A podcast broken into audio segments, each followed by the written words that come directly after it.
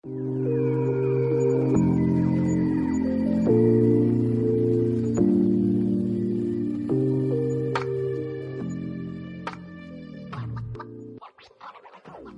大家好，欢迎收听西岸头等舱。本节目由 West Bank 西岸集团制作播出，每集用三十分钟带你了解西岸集团和加拿大大小事，接收最新的 West Bank 建案资讯，最详细的加拿大攻略，让我们重新定义你的家，超越平庸，感受美。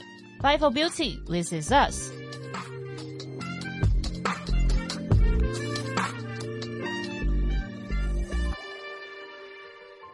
Hello，大家好，欢迎收听西岸头等舱，Welcome on board。我是今天的主持人 Michelle，我是 Esther。哎，Esther，最近啊，国际局势动荡嘛，然后加上其实近期疫情是一个趋缓的状态，那相信应该有不少的人其实已经开始考虑，比方说要出国工作啊、留学，甚至是移民等等的。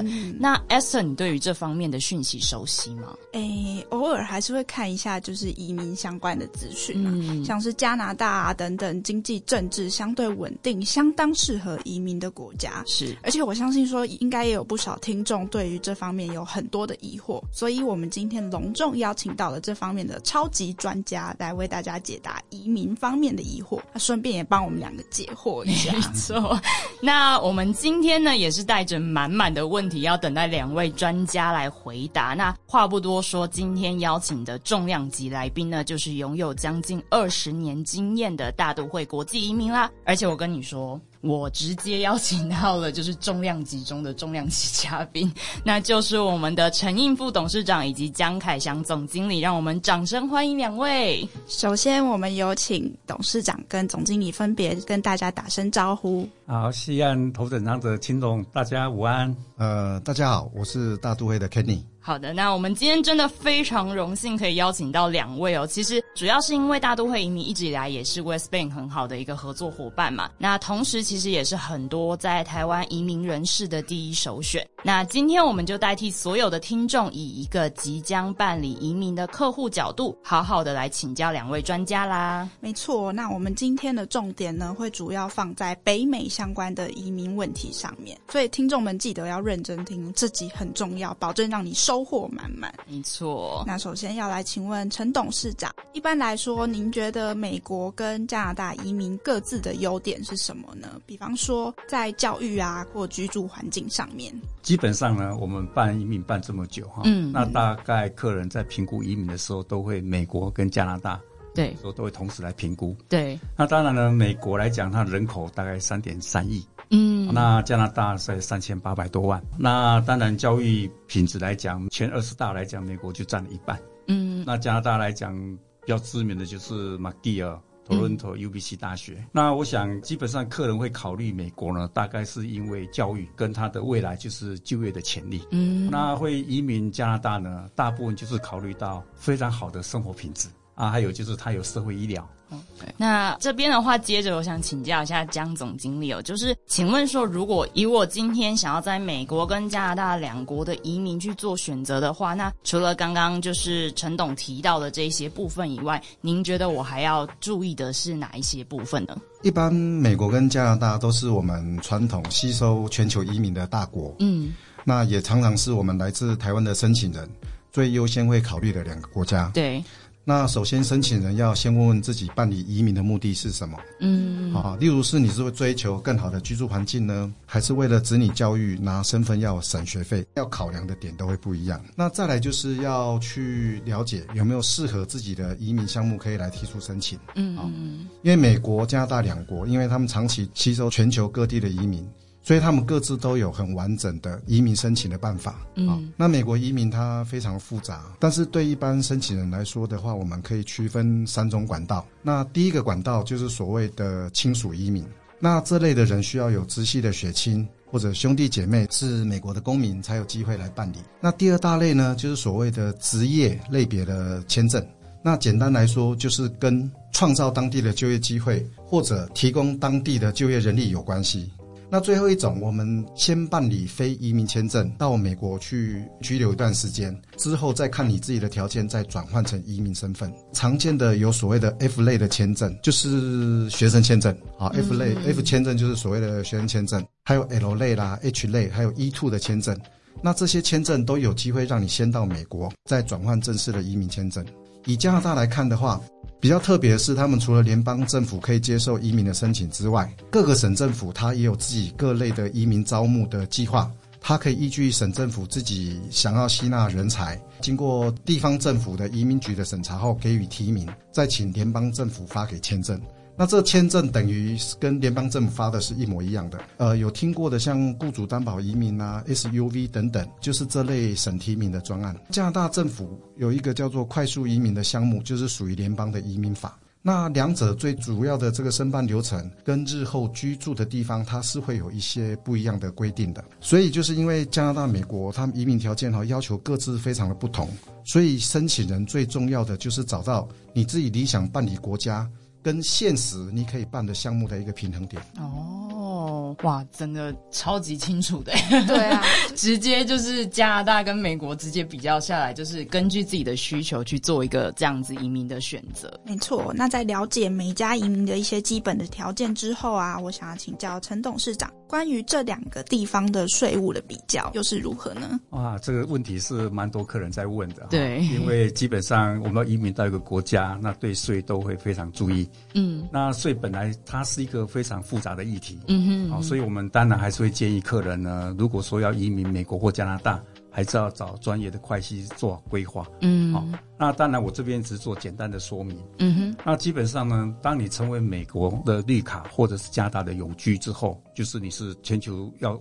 缴税的部分，嗯，对。但是对于外国人来讲呢，你有可能也会成为税务居民哦，不是说你你你没有办移民啊，就不是税务居民。基本上呢，在以加拿大来讲，就是你一年不能在加拿大超过一百八十三天。那美国它就比较复杂，它是说你的这一年呢是这一年的天数加上前一年的三分之一，再往前那一年的六分之一，加起来不要超过一八三天。嗯，哦，所以外国人也有可能是美国的税务居民。嗯，那当然在所得税来讲，美国是大概。最高是三九个 percent，那加拿大大概三三个 percent，但是基本上跟台湾都有负免，就是不会重复课税的一个税率的优惠。嗯，所以说你在台湾已经缴过的税，在美国是不用重复课税的。这样子，哦遗赠税上来讲呢，美国比较特殊，它有一个终身免税额，它是可以达到一千两百万一个人。现阶段，那当然未来会调整。嗯哼，那加拿大就没有遗赠税的问题，但是在移民规划上呢，不一定说因为有这个税制的问题呢，然后就就却步。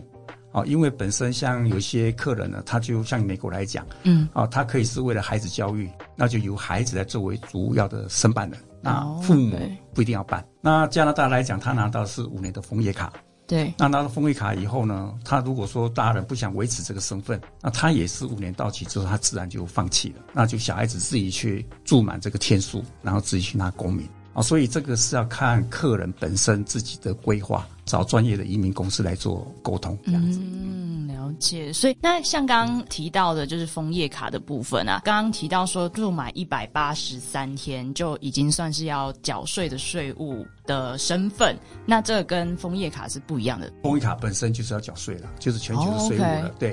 但是外国人也有可能会成为。呃，税务的，嗯，哦，了解了解。呃，我们刚刚有提到嘛，就是移民的话，其实有一些就是相关的措施是必须要在当地居住蛮久的时间。那是不是就代表说，我在一年当中，我这一段时间完全不能够离开这个国家，会造成一个所谓移民监，就是监狱的监的这样子的一个问题哦？那我想请教一下江总经理，就是这样子的情况，有没有什么办法可以去解决它呢？OK，在回答之前，我们要先了解什么叫移民监嘛？哈。那移民间的话，事实上在两种情况会产生移民间的问题。啊，第一种就是在维持枫叶卡或绿卡，它所需要居住在当地的时间。嗯哼哼。那另外一种就是说，我在申请这个两国的公民的时候，所需要居住在当地的时间。那我们以加拿大来看的话，取得枫叶卡，也就是所谓的永久居留证的话，因为枫叶卡它是五年有效的。对。那到期后，五年到期之后要更新的基本条件是你五年当中就必须要住满两年。OK。那如果你没有住满的话，就没有办法获得延期。那等于你的移民就白办了。嗯，那但是这个有例外，除非是你如果说你是有外派的工作，或者是你陪伴有加拿大公民身份的家庭成员，而必须住在海外的话，那是可以豁免这居住两年的时间的。那如果另外取得公民的话，就说假设我今天取得加拿大的枫叶卡之后，如果想要取得加拿大公民的话，他的移民间就是五年当中必须要住满三年。好，维持枫叶卡住两年，但是要取得公民要住三年。嗯，所以一般申请人就会干脆直接就取得公民，因为取得公民后就没有所谓移民间的问题了。好，那我们回到美国来说的话，美国绿卡它持有者原则上。好，是要把美国当做一个主要的居住地。那换句话说，就是在美国一样要住满半年。但是因为实务上有些人他就是利用说我离开美国，哦，每半年入境一趟美国来维持绿卡的身份。嗯，那在维持绿卡身份的实务操作上，就会比枫叶卡会来的有弹性一点。嗯嗯。那取得美国取得公民的移民间时间呢，跟加拿大差不多。好，美国需要达到每年住半年的要求。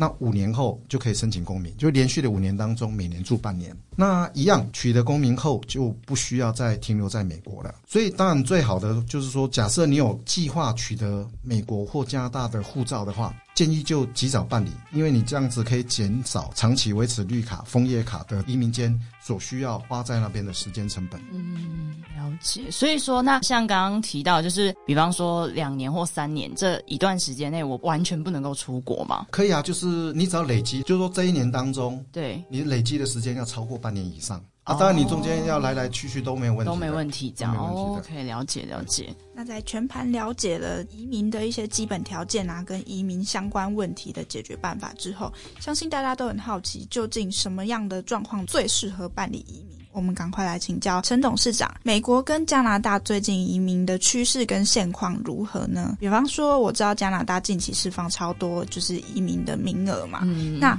美国也是吗？啊，是的，基本上美国跟加拿大都是算是在全球上开放名额最大的国家。嗯，那美国呢，一年大概开放是在四十二万左右。嗯，那加拿大呢，也在这几年会开放大概四十三万到四十五万。那基本上呢，美国它的这个类别呢，就刚刚有讲的，就是像类似亲属移民。对，那亲属移民又分为两类，有些是直系的，就是像父母、配偶、子女这一类的，那它是无限制的，在这四十二个以以外。那当然有一些是像是绿卡的配偶或子女。啊，或像刚刚讲的兄弟姐妹，嗯，那这一年大概是二十二万多，那包含在这个四十二万里面。当然，美国还有一个很非常好的一个类别哈，它叫做乐透。乐透，我没听过哈，没有。台湾已经开放非常多年了，嗯，那只要是台湾出生、高中学历，基本上我们都人人都有机会去抽这个美国的绿卡。哦，直接用抽在台湾就可以抽了，可以抽。我们就是递件到移民局，然后它会有个名额。那当然是最主要的条件是在台台湾的这个每年的配额七百个里面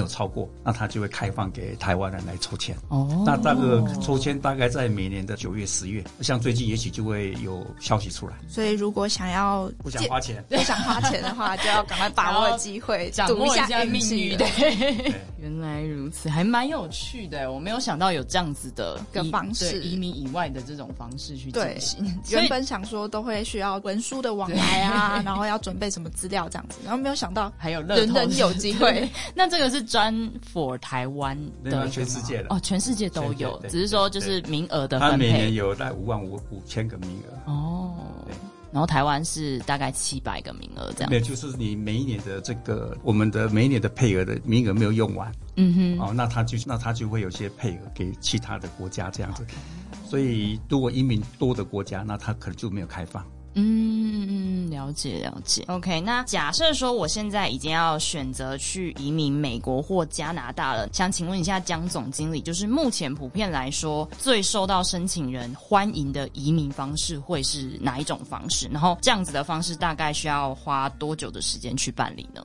那刚才提到那个乐透抽签嘛，哦，那个但这个是最经济嘛，对，超级经济。那它就是一般你要高中毕业以上的学历，嗯，那小朋友自己可以独立成为一件，嗯，好，那如果说父母亲抽到的话，可以包含小朋友，所以全家可以好，全家有好几个选择。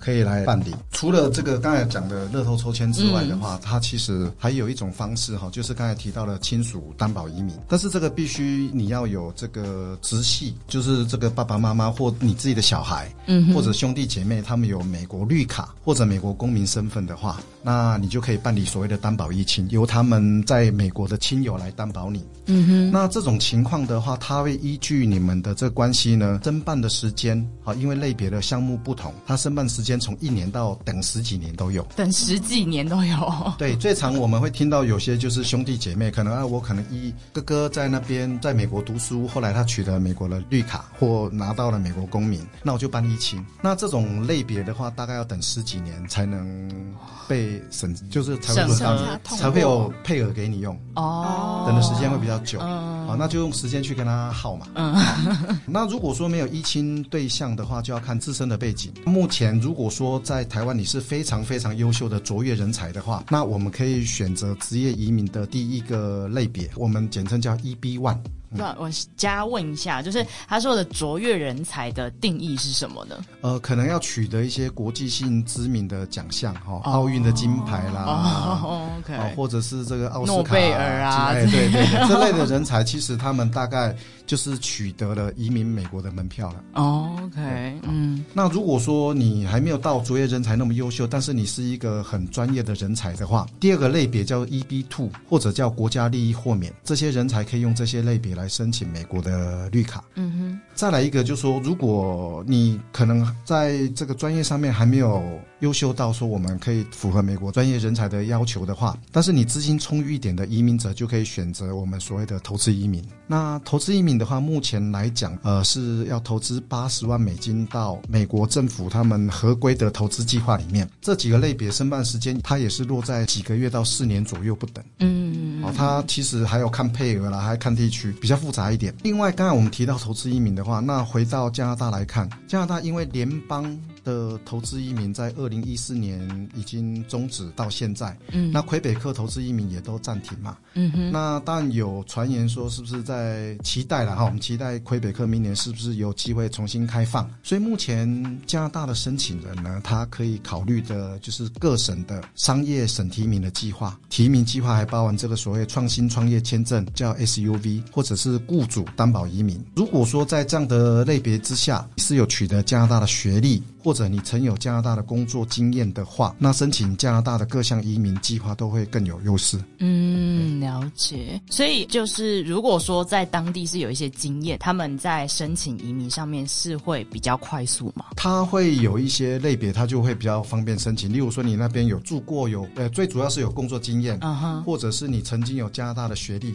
好，这些在申请我们的一些移民类别上面都会有加分。那如果说你是现在有雇主愿意应聘你的话，嗯哼，好，那这些的部分的话都比较容易申请的通过。哦，那他会先用工作的方式先到加拿大。对，工作一段时间，然后再转移民。哦，OK，就是没有马上就变成移民身份，是先去那边工作。对，可能是分两阶段的方式来办理。嗯，了解。所以我再补充一下，也有也有就是在申请的过程当中，先取得居留权，然后再在那边去工作，也有这样类别的。对，OK，所以其实方法真的还蛮多的。对，就是看你的需求是什么，要怎么去选择。对对对，看条件。那我相信很多听众可能呃年纪比较轻。啊，或者是说他自己有小孩，想要帮他规划他的未来嘛？出国念书跟留学就会是一个很好的选择。嗯，我想要请教一下陈董事长，如果说今天我们是想说留学可以一起拿身份办理移民的话，是需要在出国之前就先办好移民吗？还是说我其实可以念了一两年之后，哎，再来决定要不要办理移民呢？那当然了，如果说留学之前呢，现在规划移民，因为移民一般的办理都要有两三年的准备。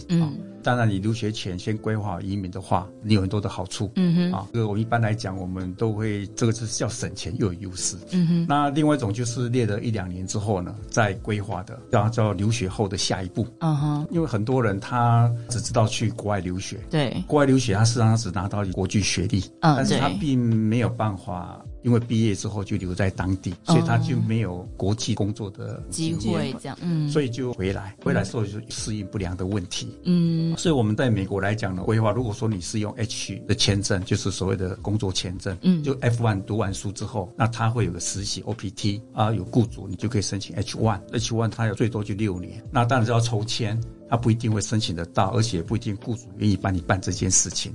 好，那现在因为中国以很多越南啊、印度的崛起，所以很多留学生也到美国去。嗯，所以台湾的学生在要申请抽到 H one 或者是能够留下来机会是越来越难。那所以我们案例很多，就很多客人是在读书的时候就发现到他没有身份可以留下来啊，所以我们都会鼓励客人就可以像有些可以办刚刚讲的叫 EB two。嗯，那当然如果有雇主。那当然你也可以办。那之前也有办过 EB 三的客户去美国，在 Subway 前台。那 EB 五呢，就是刚刚讲的投资移民。好，这个都是可以在你去了之后可以来做规划的一个事项。嗯。那加拿大来讲，当然就是你如果读完书，那当然他有所谓的国际留学生的移民，那他可以加分。就是有雇主的话，那当然就会有雇主担保移民。那你有雇主担保移民，你也可以走一一所谓的这个 Express Entry。那这个类别有点类似技术移民。嗯。嗯，了解。所以其实最好的话，还是建议说，就是可能在留学之前就已经先开始规划。对，但是有些家长会说，我的孩子不知道要不要留在那里。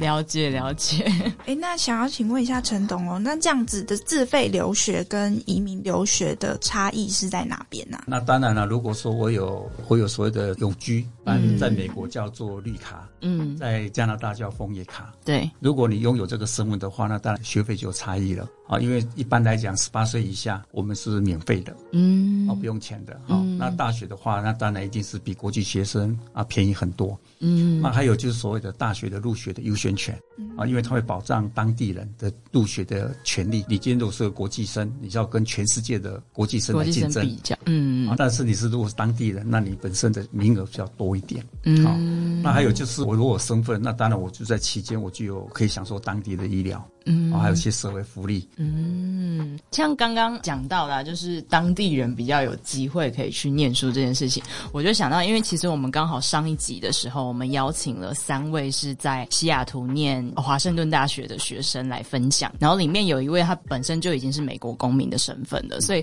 我印象很深刻。他那时候就是说，他就是以公民的身份去申请，对，然后他的同学可能是国际学生，但国际学生就申请也非常的麻烦，但他们只要交一些资。料进去就直接可以录取了，这个部分真的差异蛮大的。对，而且这样，而且这样也可以听出说移民身份在留学上面感觉比较吃香。嗯嗯嗯，对，没错。我想最重要是台湾，它是允许双重国籍的，嗯嗯嗯，所以本身他如果拥有这个身份，那他的这个未来的小朋友，因为他是传承性的，嗯，他是有传承性的，就是说我这一代如果拿到身份了，那我的下下下代都一直会有身份的传承，嗯，所以等于是国际化的教育的权利就拿到了。那我们遇到很多家长，他常常是有两个小孩子或三个小孩子，那教育是必须要公平的，嗯。嗯，啊，不能说有人出国读书，有人留在出国读书，哇，那这个未来孩子的发展就会会心里会有疙瘩，嗯嗯，啊，所以透过移民呢，我只要花一次钱，啊，那有时候花这个钱，比如像美国的投资移民或者其他类别，这个钱有可能会再拿回来，会再哦，会再拿回来的，拿回来，对，虽然不能保证，但是这个机会是很大的，啊，OK，那所以蛮多客人就很谢谢我们。我们办的这个移民，他钱又拿回来，公民又拿到，哦啊，所以这个就是有办移民跟没有办移民的差异性。那呃，像是刚刚提到了，其实如果说已经本身是公民的身份的话，他们去申请一些奖学金等等的福利，其实应该也是比较容易的吧？对啊，那是一定的啊。那所以说，你看美国就加拿大人、当地人，很多人都去跟申请助学贷款，嗯，对不对？那你国际学生就不能助学贷款？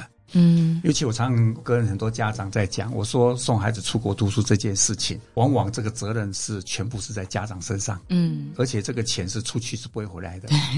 好，那如果说一个小孩子读四年，那个就是往上乘嘛。那所以我们一般都建议客人说，你如果说透过这个移民来帮孩子做的这个规划，嗯，我们给他身份以后呢，事实上孩子是可以在当地工作的，嗯，他可以打工。你知道我们在这几年都有发生过。经济变动的问题。对，那很多的家长如果他经济刚好不好的情况之下，嗯，那很多的留学生是被迫离开。嗯，但是如果说本身孩子是有身份的话，他就可以透过他自己的身份留在当地，嗯，可以继续工作，嗯，他甚至可以跟学校申请助学贷款啊，可以把学业完成。嗯，真的，我觉得真的会影响蛮多的。有没有很心动？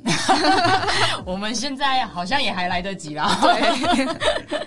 呃，刚刚提到就是小留学生已经走完了大学四年的学习了嘛，那接下来可能已经要出社会，开始要找工作了。以在美国来说好了，美国的话，它是有机会毕业的时候就拿到绿卡或者是加拿大的枫叶卡，然后以新鲜人的身份来说，是在当地好找工作的嘛？蒋总觉得，我想哈，这个如果你是没有身份的外国毕业生，嗯，那你要在每家地区要找工作，那你要跟当地的毕业生来比。的话一定是比较难的，嗯嗯，因为当地的企业他要聘请外国人的话，他们是有门槛，不是你想请外国人就可以请的。哦，那他们需要雇主来提供担保，甚至要申请劳工证的一些行政的程序，请一些移民律师来办理相关的工作。所以新鲜人呢，他需要有更好的条件，学历更高啦，或甚至你是愿意屈就一个比较低额的薪资，才能跟当地人来竞争这个职务。那美国来说，但毕业生他还是有机会靠自己的实力。留下来，嗯哼，好，那我们常见的路线哦，就是利用毕业后可以留在美国实习一年，这个我们叫 OPT 的这一年。刚才我们陈董也有提到，嗯哼。那如果说你在这一年有找到雇主，而且这个雇主呢，哎，发现你这个人才真的不错，他愿意提供担保，一年后协助你可以提供这个 H1B 的一个抽签，那你中签后持续的工作，他就未来是有机会转绿卡。那这条路其实真的很多人尝试了，但是因为不确定的因素比较高，因为这个所谓的 H1B 的抽签大概中签率三成左右，哦，所以代表有大概六成多的人，他其实可能工作完之后，他是没办法留在美国继续工作的。嗯，那这种情况如果是获得家人的支持的话，其实在美国的大学的在学生呢，他可以考虑由家人赠予他一些钱。嗯，办理我们刚才提到的所谓的 EB 五的投资移民。嗯哼，那他在申请移民的同时，哈，他们美国一个叫做 Combo 卡，这个就是一个返美证跟工作证的一个结合的卡片。那如果说你今天申请了 EB 五的投资移民递件的过程当中，顺便提出这个 Combo 卡的申请，那取得这张卡，他就可以解决留下来工作的问题。这个主申请人在美国直接等绿卡的核发。嗯，那加拿大目前呢，你具备加拿大工作经验，或者是已经取得加拿大学位的人，透过取得工作机会之后，再转移民身份。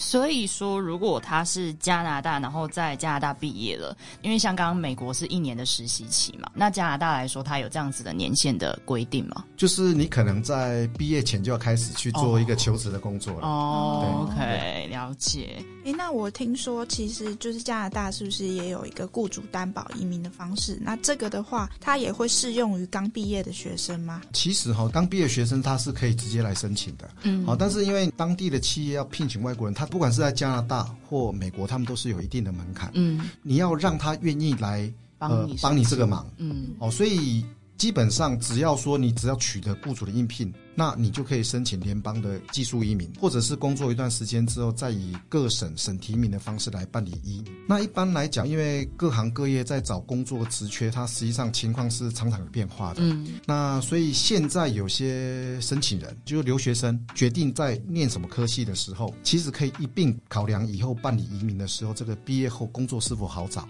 嗯，就是这个工作，可能我这科系以后在加拿大比较好找工作，甚至他们有所谓加拿大比较紧缺的职业。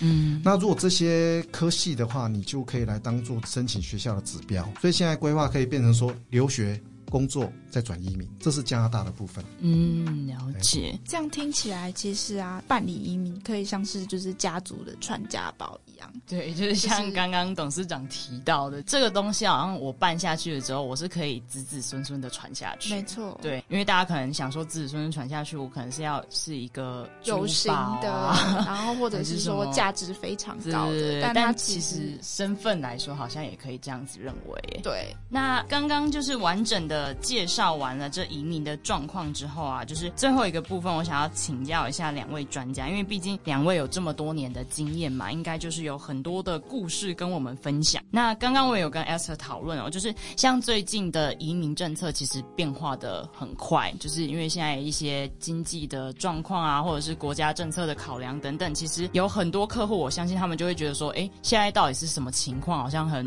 不飒飒的那种感觉，就是我完全不知道哪一个方式才比较适合自己。那这边想要请教一下江总，就是我要怎么知道那个时机点才是？我适合去移民的时间呢？其实美国跟加拿大移民的申办，它其实复杂又耗时。嗯，那何时启动是的确需要花一些时间来琢磨琢磨。那总之在起心动念要让小孩子出国念书的时候，其实这个时间点最重要。你在了解留学的过程当中，就应该同时花个时间来彻底移民的相关的法规。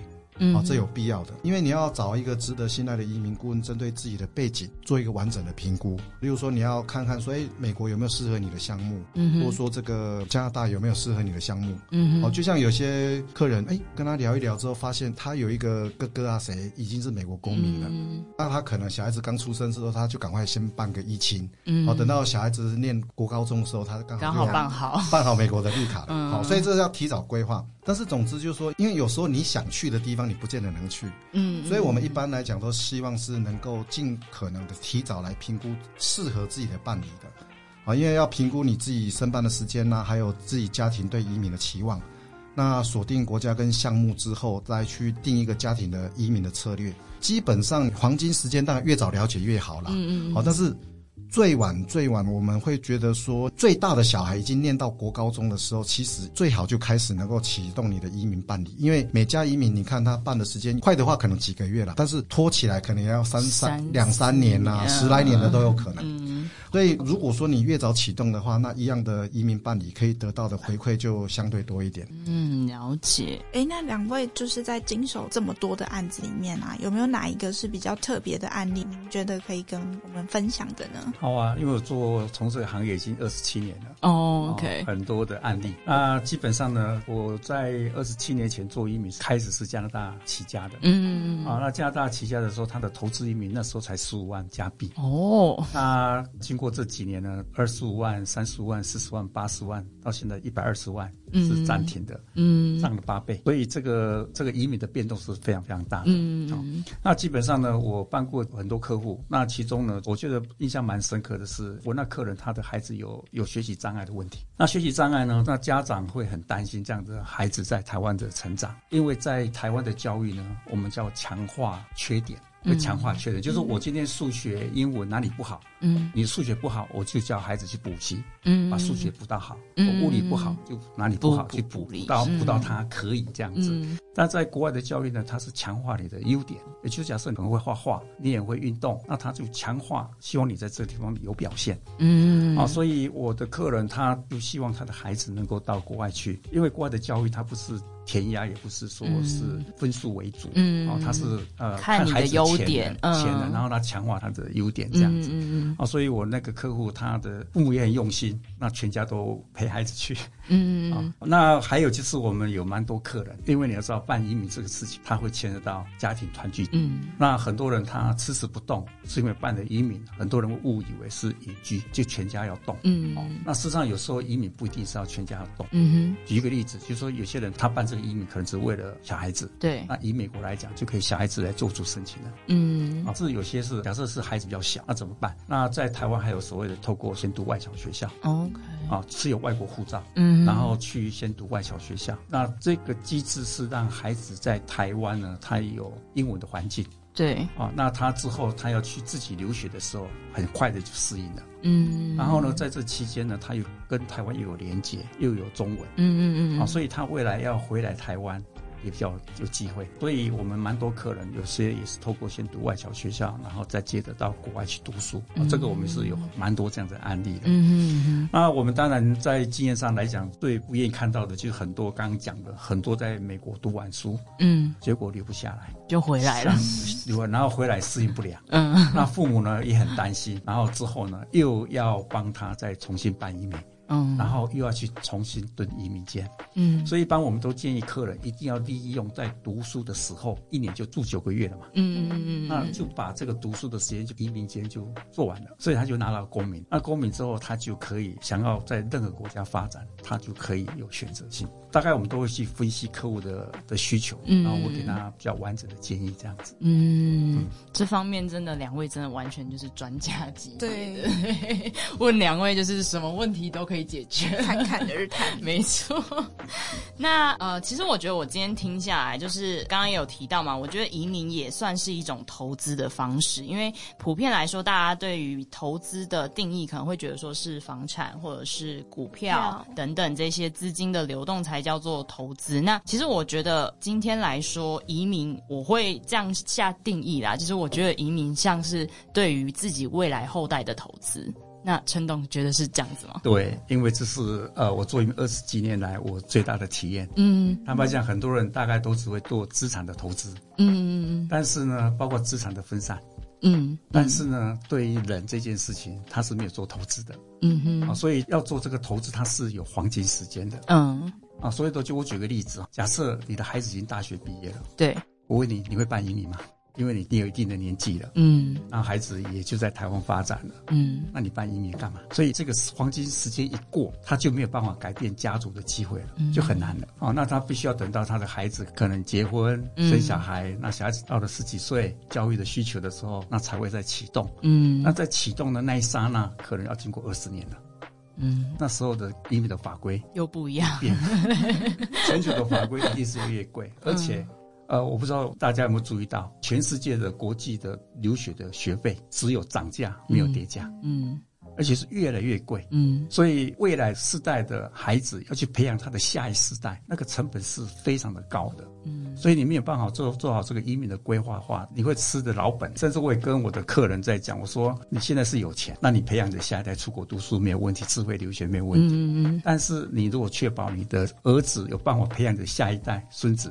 出国读书，如果没有能力送出去的时候呢，是你这个老爸要帮孙子出，要出两代的钱。那实际上这个是你的，你辛苦赚来的钱，应该是要为自己可以享受，嗯，而不是为了后世代。不断的花自己努力赚的钱，嗯，啊，所以像我们之前办加拿大移民，这个八十万或四十万、一百二十万，这个钱是原封不动，五年后是可以拿回来的。现在只是暂停，啊，之前的规划是可以拿回来的。嗯哼，所以你想想看，我只这五年没有利息而已，嗯哼，全家就有低迷的身份，啊，所以那个获利性是非常非常大的。所以我是认为它是比所有的投资都还好。嗯，算是对未来的一种投资。对，对，它不是像如果其他的资金流动啊那些是会根据当时的时事什么去做调整，但这个真的就是对于自己未来的一种投资。对，嗯，后世代的投资，嗯，可以省到很多的国际化的教育的费用。嗯，了解。那这同时呢，我们也有在网络上面，就是大都会移民的网络上看到一句话：移民是所有权，留学是租赁权。想请陈董来帮我们解释一下这句话。刚刚有提到吗？就是因为移民有所谓的传承。